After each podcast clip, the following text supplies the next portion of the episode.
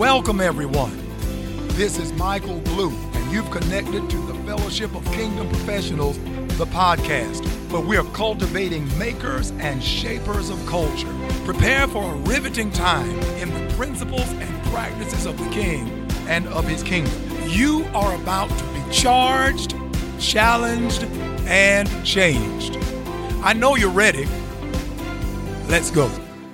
Listen, let us pray together, and then we will move into our time of sharing. Father, we thank you that you have brought us together one more time. You've allowed us to have a moment in your presence and a moment in your word that will enrich us and energize us, propelling us into divine purpose and destiny. I ask that you would guide us now. Your word said that if any of us lack wisdom, we should ask of God, who giveth to all men liberally and upbraideth not. We acknowledge, Lord, that we lack wisdom, and we trust you to grant it to us in Jesus' precious name. You said wisdom is the principal thing, therefore get wisdom, and in all thy getting, get understanding. You said buy the truth and sell it not. Help us to be willing to pay whatever price is necessary to gain truth. Let us make whatever sacrifice is appropriate to gain truth, and then let us not sell it or compromise it at any cost. We thank you for it now, and we praise you for your many blessings. I pray on e- uh, for each and on behalf of each of these men and women who are professionals, who are striving to fulfill and execute and perform, that you will minister to them and that you supply every need, every need in every area of their lives. Give them the spirit of counsel. Give them the spirit of might. Give the spirit of the fear of the Lord. Let it rest upon each of us. And we thank you, Lord, in Jesus' name. Amen. Amen. All right. The kingdom of God, and hear me well if you if you can. Uh, the kingdom of God is when we say, when I say, uh, God bless you, Bishop Knight. When I say kingdom of God, I'm talking about reality as God established it or as God prescribed it, and the corresponding ideology that describes it. The kingdom of God is reality as God established it. And then the message of the kingdom of God is the ideology that corresponds to that reality. You know, a worldview. Worldview is that governing perspective, that governing lens that determines how we see, experience, perceive, and interpret the world round about us.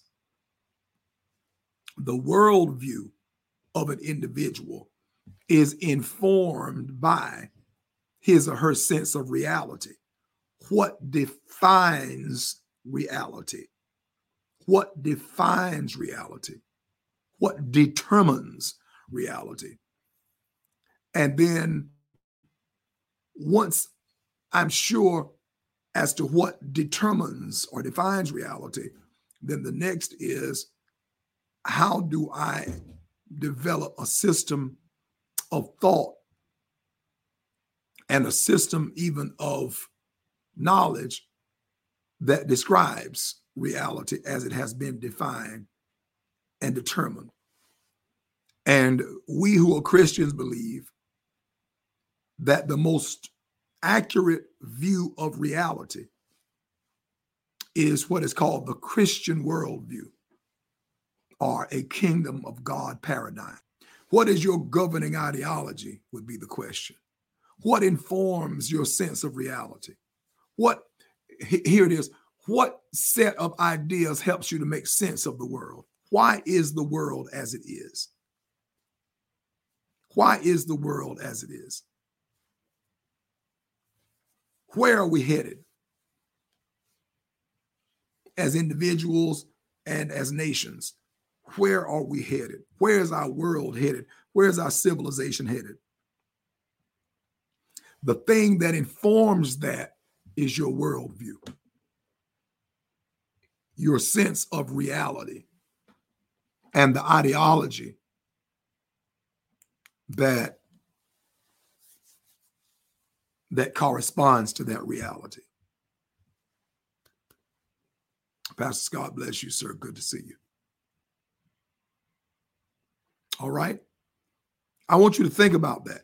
As a matter of fact, um, there are a couple terms, both beginning with the word meta, um, which is a term that has to do with all-encompassing and um, beyond, above and beyond. Um, there is the metacognition. Metacognition is thinking about thinking. When we engage in metacognition, we are thinking about our thinking. We step back and reflect. All right. And then there is the meta um, narrative, the meta narrative. It's the it's the big story. It's the story, capital S, in which all the other stories are, are interwoven, and into which, you know, um, there's some people who refer to history, lowercase h, I S T O R Y, stating that in order for history to be truly appreciated, history has to be understood as his, capital H, I S, hyphen, story. That history, to be properly understood, must be viewed through, through the lens of his story, God's story. So the metacognition is thinking about our thinking. The meta-narrative is the story behind or underlying the story.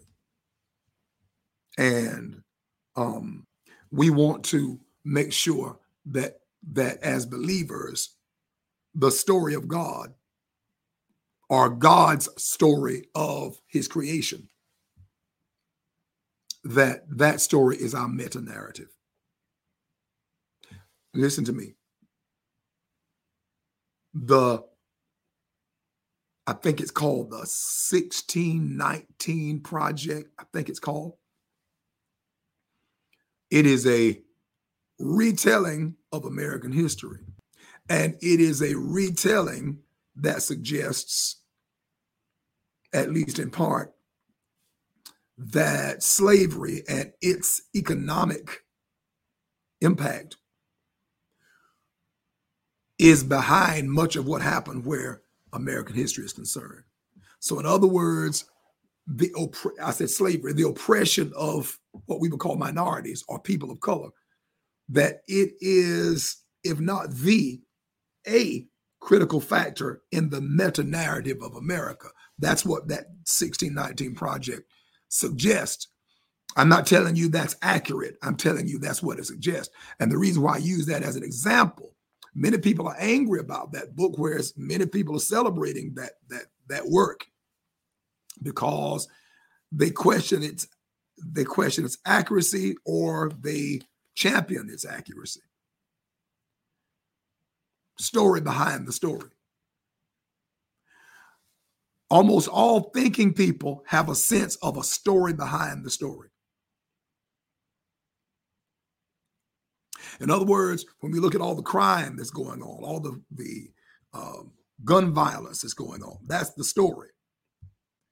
But there are many of us who believe that there is a story behind the gun violence that has to do with the breakdown of the family, that has to do with the prevalence of poverty, but even more important than that, has to do with the forsaking of God and of faith in God.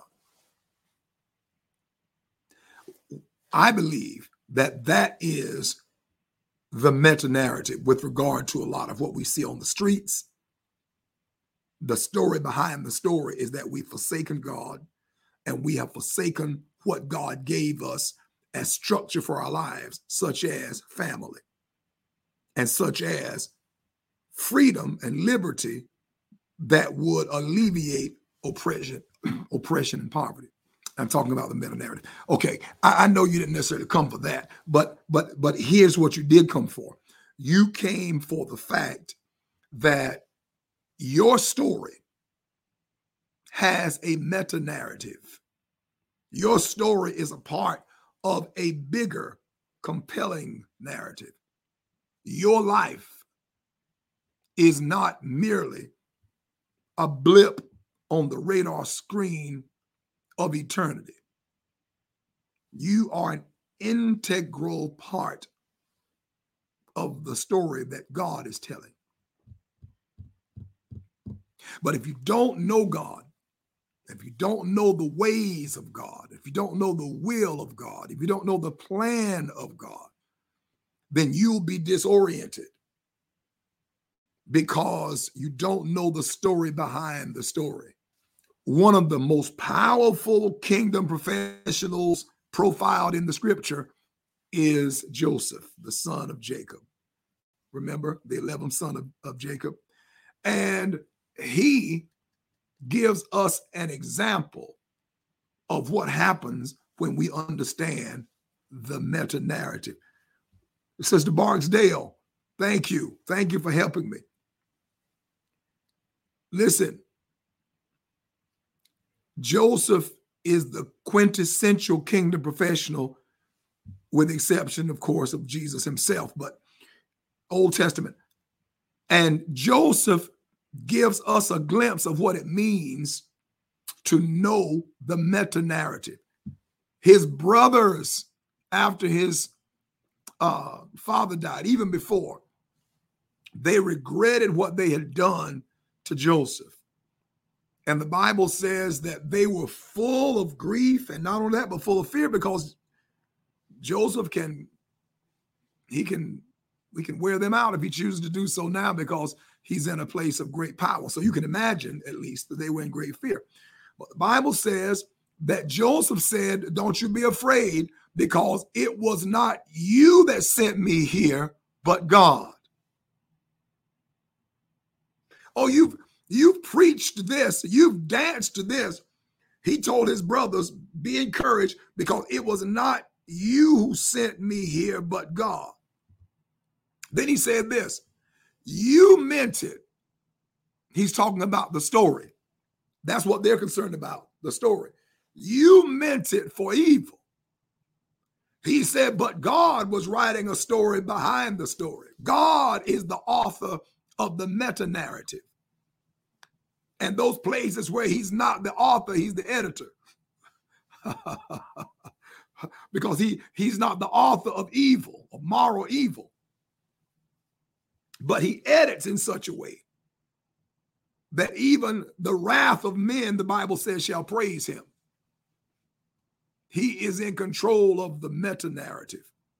That's what Joseph said. You know the narrative, but I'm showing you the meta-narrative. You know the story, but I'm going to tell you there's a story behind this story. And the prevalence of the story behind the story shaped the story in such a way that even what you intended to do, you couldn't do it in full. I think that's wonderful, don't you? And and how reassuring it is, how reassuring it is that God has the last and ultimate say. Amen. All right. Whew. One could really get excited right through there. Don't you agree?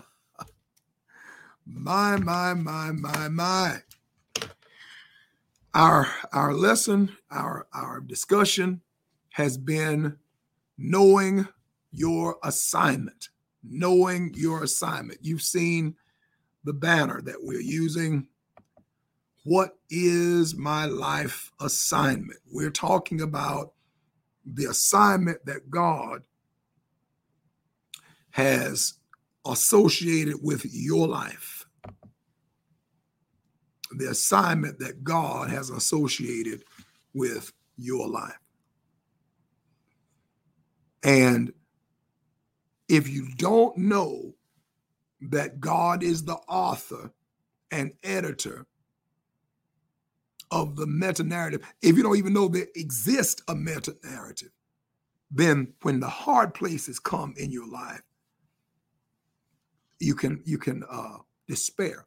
And when the high places occur in your life, you can think it's all about yourself. Neither is the case.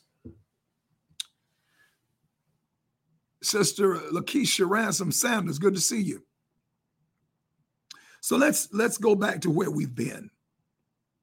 I thought we had a great um, conversation in the first session. Uh, number one, to know my assignment, I need to know my sender. I need to know my sender. I need to know that, again, I'm here on assignment, that there's a story behind my story. Excuse me. Number two, to know my assignment, I need to know myself. Self-awareness is a critical aspect of um, successful and wholesome living. Bishop Keyes, yes, sir. Did you hear what I said? I said self-awareness is a key to successful and healthy living. The self that you are, no one else is. Think about that for a moment. The self that you are, no one else is. No one else shares. No one shares your identity. You are you by yourself. There are in excess of seven billion people on this planet, if I heard the last count and retained it correctly. And yet, amazingly, each individual has a sense of consciousness that is distinct. He or she is a distinct, self-conscious being that no one else is. That's astounding. And here, here's what's even more astounding. Behind them, there is a God who uniquely, fully, completely engineered each one of those selves that they are distinct one from another. My. One of my favorite verses on this topic of all of the word of God is Proverbs chapter fourteen and verse eight. It reads, "The wisdom of the prudent is to understand his way." One of the greatest levels of wisdom that a person can have is for him or for her to understand himself or herself. And you really cannot come at that understanding without the knowledge of God. I've said it so many times, uh, but I'll say it again, that to study God is to learn oneself. Not because you or I, not because we're God, but because we were created in his image and after his likeness. To know my assignment then is to know my, my, my sender. To know my assignment is to know myself. Thirdly, to know my assignment, I must know my superior, my superior. And, and to, to know my superior is within the context of system. As we were talking this morning, first session, we realized that this item number three that says know my superior could also be framed or stated as know my system. Because now John the Baptist, who is the character study that we're using, yes, now Jesus, who is his superior, is naturally superior to John because he is God. But in every other case among human beings, no human being is superior or inferior to another human being naturally. We are all equal naturally. That is, by nature, we have the same human nature. Sanders, you sound like you're in my classroom again. You're absolutely right. It is mind-boggling.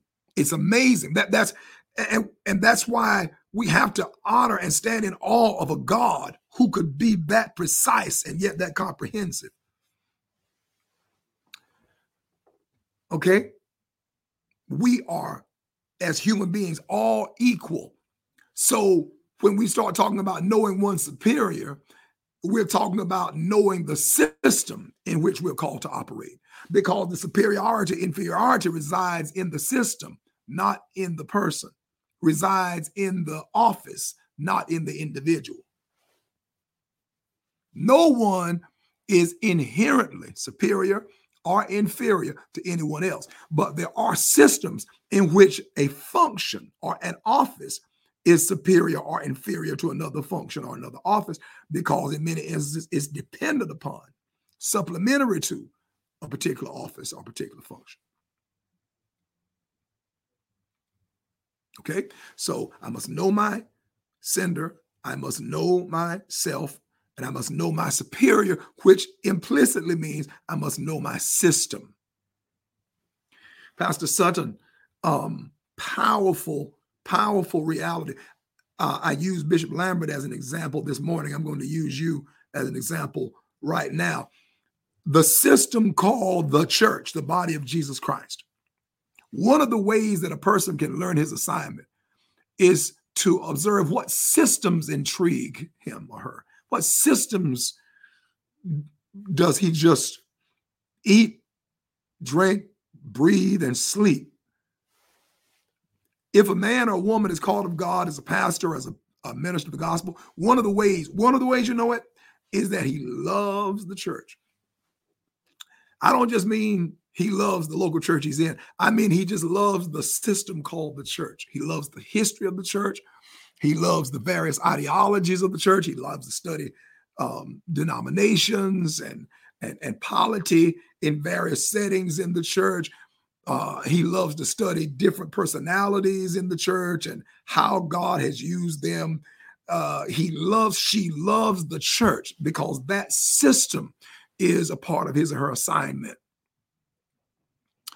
Uh, those of you that are in education, I mentioned that this morning, people who are in education, they love that system. They love talking about different uh, models of pedagogy. They love studying data. Our data, they love um, they love um, dealing with personalities of the children and so forth, or or you know, stepping one back, maybe the administrative aspects, but they love that system. What system do you find yourself intrigued by? What system do you? Um, many of you, many of you enjoy sports. Many of you enjoy sports, but but there's some people that don't just enjoy sports, but I mean they are into all of the rankings and. And, and again, the hierarchy and all the offices and who does what and and and and what time of year things are planned out and um, the salary schedules and all that kind of thing. They know all the personalities and all the players and all the owners. What system do you find yourself intrigued by?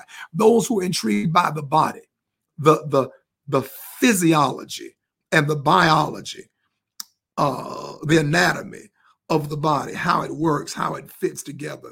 Blood, why do people bleed? Uh, why does bleeding stop after a while? You understand? That's a system. The body is a system that in intrigue. All, all right, all right, uh, Doctor Brown.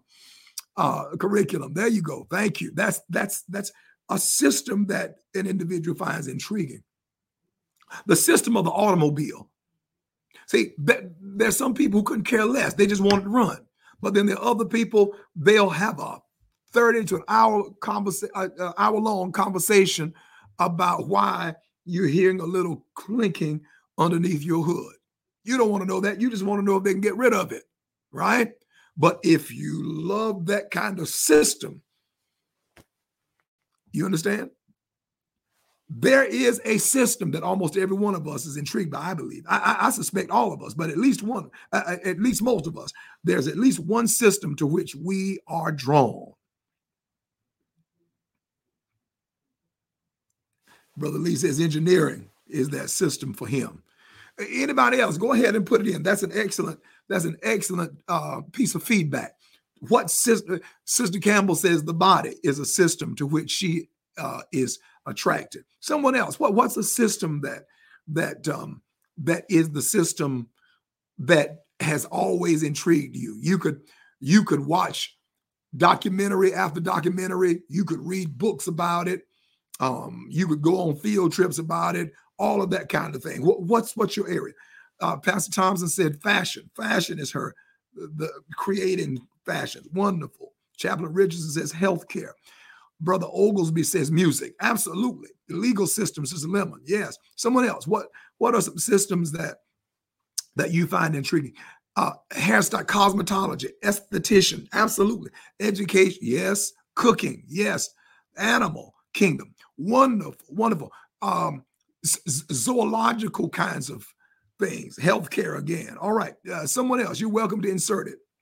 All right, because we'll move on. But but there is a system now. In the case of, uh, come on, sir, Brother Allen, absolutely, absolutely, absolutely. Aviation, uh, Apostle Coleman, wonderful. Elect electrical, Brother Porsche, wonderful, wonderful. Finance, Brother Newman, yes, that's it, that's it. Preservation, Elder Long, law, uh, Evangelist Lacey.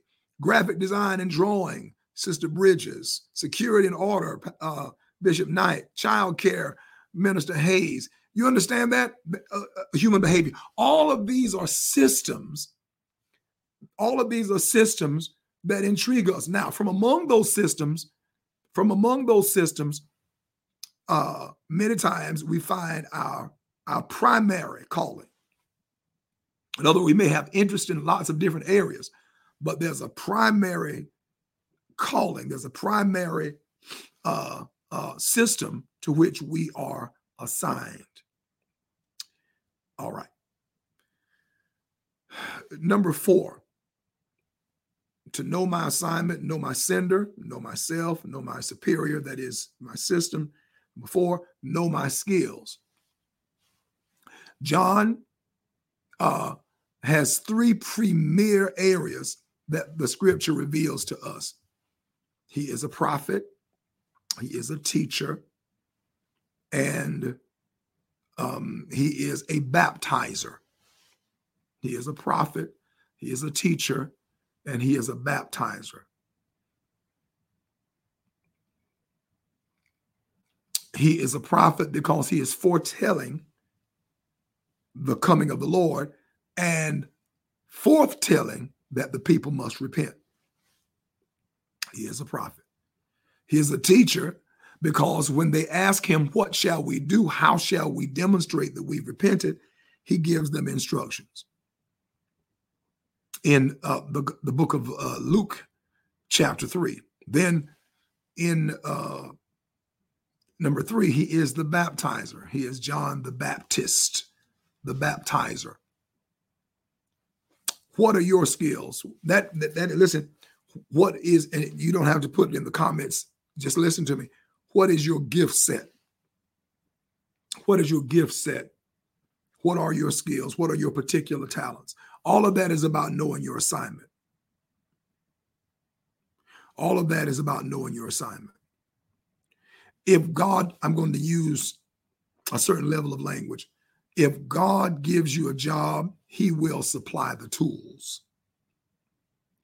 If God gives you a job, he will supply the tools. And if you go on year after year after year after year, claiming a certain job has been given to you by God, but you never have evidence of any of the tools for that job, we have to question whether God really gave you that as an assignment. Competencies in seed form now, maybe not the full fleshed out iteration of it, but at least in seed form, competency accompanies calling. Someone has said, whom he calls, he qualifies. As long as you understand that qualified doesn't necessarily mean the finished product. Qualified means he gives you the, he gives you the capacity for it. doesn't necessarily mean that he gives you all of the fully refined competencies. You may still have to go to school for it. You will have to be mentored for it. But it means that you have the capacity for it. He's not going to give you a job and not supply any tools. If you don't have any tools, that's not your job. I'm talking about year after year after year. No evidence of tools in that area. You may have missed it.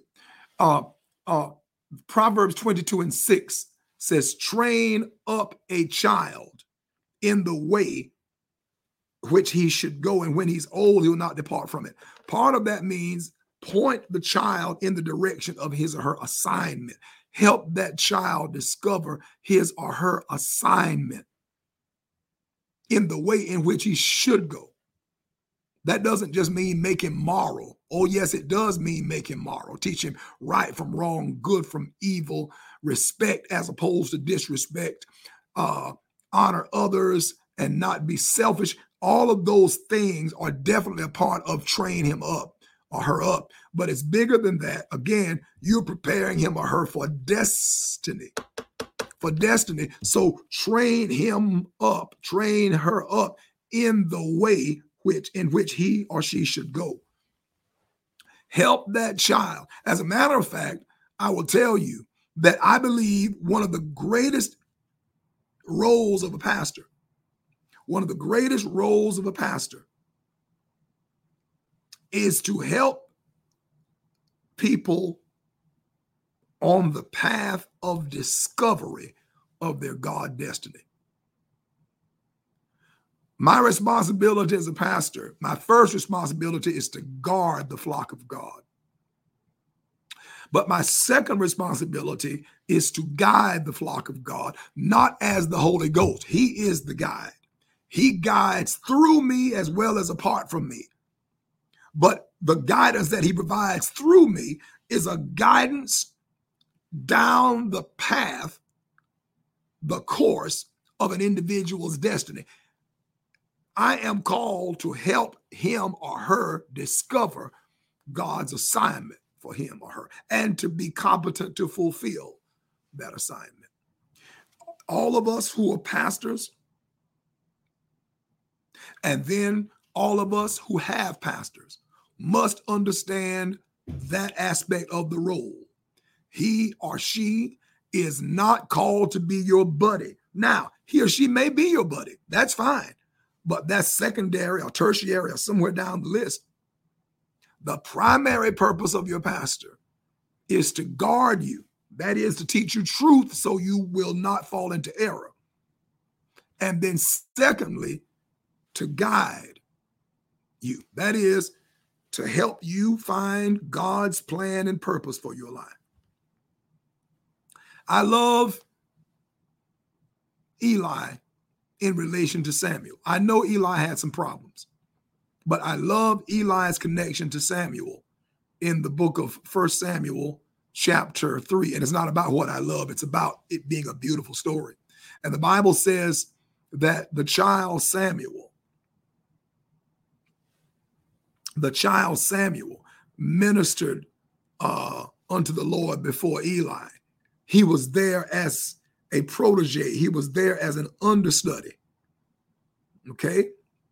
And uh, he's assisting Samuel. But he's getting more out of the deal than Samuel will ever get. Than he's assisting Eli, rather. But he's getting more out of the deal than Eli will ever get.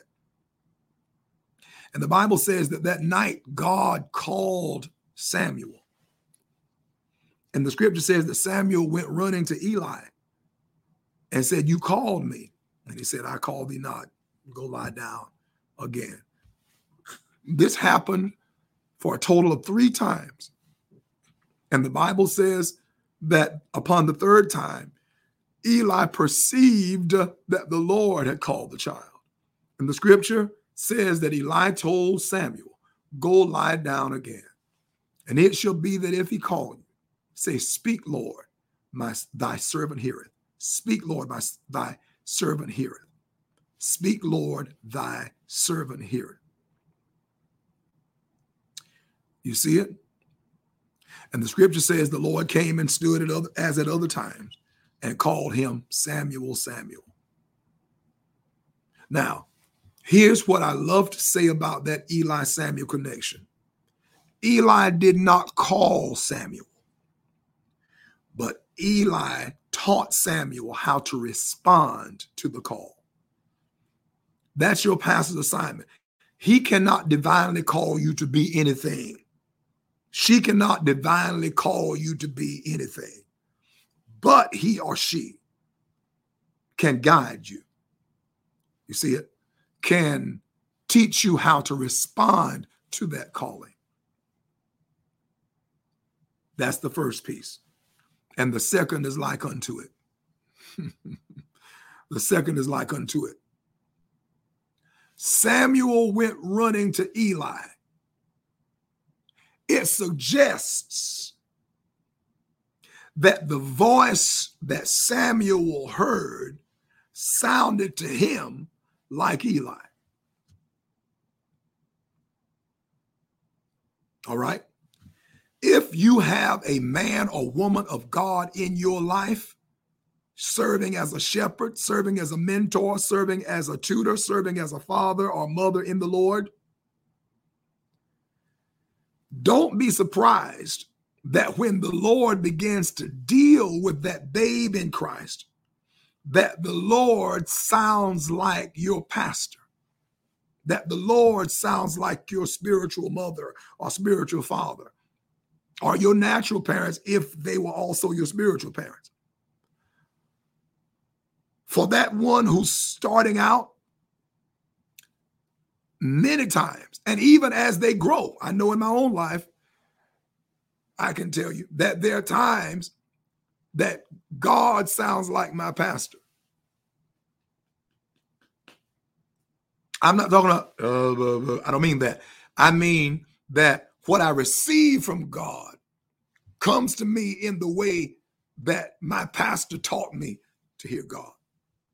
So don't be surprised that if you really have a man or woman of God, that when you begin to hear God, that you hear him the way your pastor hears God. It, it, what comes out of you sounds the way that, that it comes out of your man or woman of God. Remember, God sounded like Eli to Samuel.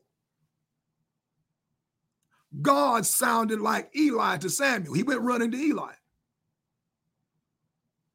But as he matures, he'll come to understand that the reason why they sound similar is not because God sounds like Eli, but it's because Eli sounds like God. The reason why God may sound to you like your pastor is not because God sounds like your pastor. It's because your pastor sounds like God. Or whoever your spiritual influence, whoever that teacher is, whoever that person who guides you. That's why that, that shepherd, see, this is the beautiful, beautiful part. Uh, uh, another beautiful part about that whole story. Lord, I'm in this story, Jesus. I'm, I'm supposed to be talking about uh, John the Baptist, but but but notice, notice a true Eli.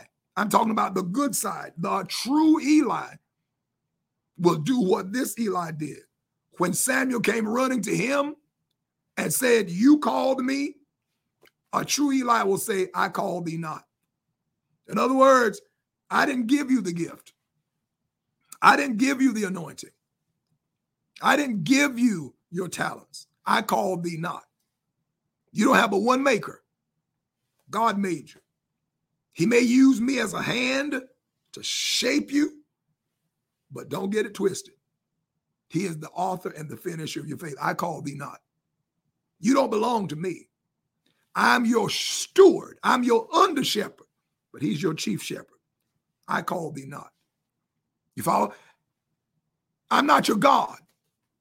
I belong to your God. I know your God. He's my God as well. And so there are times when you will hear what sounds like me when he speaks, but that's not because he sounds like me. It's because I have the privilege of trying to live so till I sound like him. close enough to him. You know, whoever whoever you associate with, you begin to sound like. Lord, have mercy. I said, whoever it is with whom you associate, you'll eventually begin to sound like. That's why you need to really select who it is that you open your spirit up around, because you'll begin to sound like that individual. Yes, you will. Oh, my goodness. Those of you from uh, from the north and the northeast, you might not know this, but those of us from down south know it well, that when our friends and cousins and whomever would go up north f- for a few weeks or a few months in, in the summer, when they'd come back home, they wouldn't sound like us.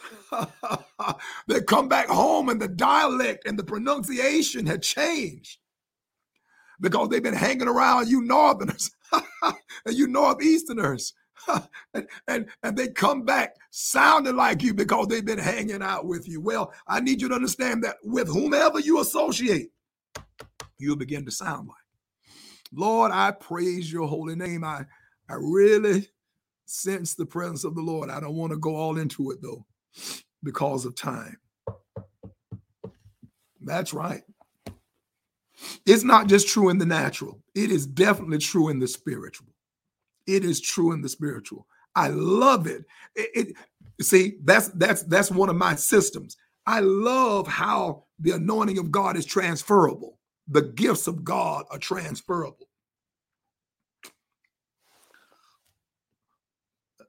Leon Campbell says we say the same. Yes. Oh, yes. Oh, yes. And it is true. It is true. It is true that when our northern and northeastern cousins came down south to stay with grandma over the summer, when they would go back, their friends and, and, and associates uh, uh, in the north said, what happened to you? What happened to you? You sound country. Come on, Brother Newman. That's it. That's exactly right. That's exactly right. But it's fascinating. It's fascinating, uh, the transfer of anointing, the transmission of the grace of God between and among lives. Sister McElveen, don't you give me a lot of commentary now, because you know you got a ban. You got a ban on certain aspects of social media. I don't know who this is. Says it sounds like I've been hanging around, brother. Hanging out. Come on now. All right. All right. But um, you you you understand what I'm saying there? So, so what sometimes will happen, what sometimes will happen is that those skills, those skills that you have, they help you to begin to grasp your assignment. Uh, again, John the Baptist is prophet, teacher, baptizer. This morning, we got into something that was really powerful, I thought, and I got a great confirmation. Someone called me after the fact. We talked about three Hebrew terms. Uh, I don't know if you can spare, ah, boy, if you can spare five minutes, three Hebrew terms for prophet. Uh, Nabi, and I'm, I'm speaking English, okay? I'm not speaking Hebrew. These terms are, I'm, I'm approximating their pronunciation. As far as the spelling, I'm spelling them in English, transliterated from Hebrew. I don't know Hebrew, okay? So the Nabi, N A B I, uh, N A B I, N A B I, sometimes N A B I Y, Nabi. Then there is Roeh, R O E H, and then there's Kozeh, C H O Z E H. Nabi, Roeh, Kozeh. Nabi, the term Nabi as relates to Nabi prophet, um, is um, it, it the word Nabi comes from a root that means to bubble forth as a fountain, to bubble forth as a fountain. Okay, Roeh, the word Roeh means a seer. It's, the word Roeh speaks of visions and so forth. Kozeh is related closely to Roeh, but it means perception, which can come by vision, but could come by other means. The most widely used word in the Old Testament for prophet is Nabi. Okay? Nabi. That is the speaking forth by inspiration, the bubbling forth, almost spontaneously, you know, without any processing in, in the mentality. It is straight from spirit to, spe- to speech, almost like speaking with other tongues, straight from spirit to speech. You're not really processing in your head tongue. I trust we're not making up something and calling it tongue. Nabi. Then secondly, uh, Roeh, the visionary, the, the one who awake or asleep sees and hears uh, images that God gives to communicate his message. And then thirdly, the Kozeh, insight. In other words, I didn't know it five seconds ago, but now I know this thing. I didn't see anything. I didn't hear anything. And I'm not bubbling. I just know. And I'm going to speak forth what I know. Three aspects of three dimensions, as it were, of prophetic reality. Here's the thing. All of them are prophets, or all of them are prophetic. But if Nabi is your flow, you can't make yourself Roeh. If Roeh is your flow, you can't make yourself Kozeh. It is as the Spirit wills. The Bible says he divides to every man severally as he will. When it, when it comes forth to knowing your assignment, one thing that you can't do is make yourself what someone else is. You should not waste your energy in envy. Do not waste energy on envy, because someone else has uh, an administration or a flow that you don't have. Someone else has a function uh, that you don't have. Don't ever waste energy on envy. Say it better. Don't exert energy on envy. Because whatever God has assigned to you and assigned you to do, the grace upon your life will be adequate and suitable for the fulfillment of that assignment, at least in the phase in which you find yourself. And when God is ready, and if God chooses to bring you into another dimension, he is fully capable of doing so, but he's not obligated to do so. I told the story this morning uh, about a great man of God, Bishop Bill Hamon, a great prophetic patriarch who still is alive in our day. He has mentored many, many, many prophets. And he talks about the fact that in the earliest aspects of his ministry, the Nabi was what he had. He would get it in the spirit and begin to speak words of deliverance over people's lives and words of insight. But he didn't see anything. He wasn't having, he wasn't having visions. And he would hear testimonies by other prophets about how they saw these dramatic things. And he just really wanted that. He prayed about it, fasted about it, and so forth. And it still didn't come to him as he wanted it. It, he said he would have them occasionally, but nowhere near like those who had them consistently. But, but, but, but God, the Bible says, sets members in the body as it pleases him. And so one of the things that has to happen with regard to knowing my assignment, know myself, know my sender, know myself, know my superior, my system, know my skills, is that you don't want to exert energy on envy because someone else's skill set is not yours. Someone else's gift set is not yours. If you will focus on optimizing who God has made you and what God has given you, you'll find yourself satisfied and gratified. And if God desires to give you the other, he's a gracious, loving, generous Father.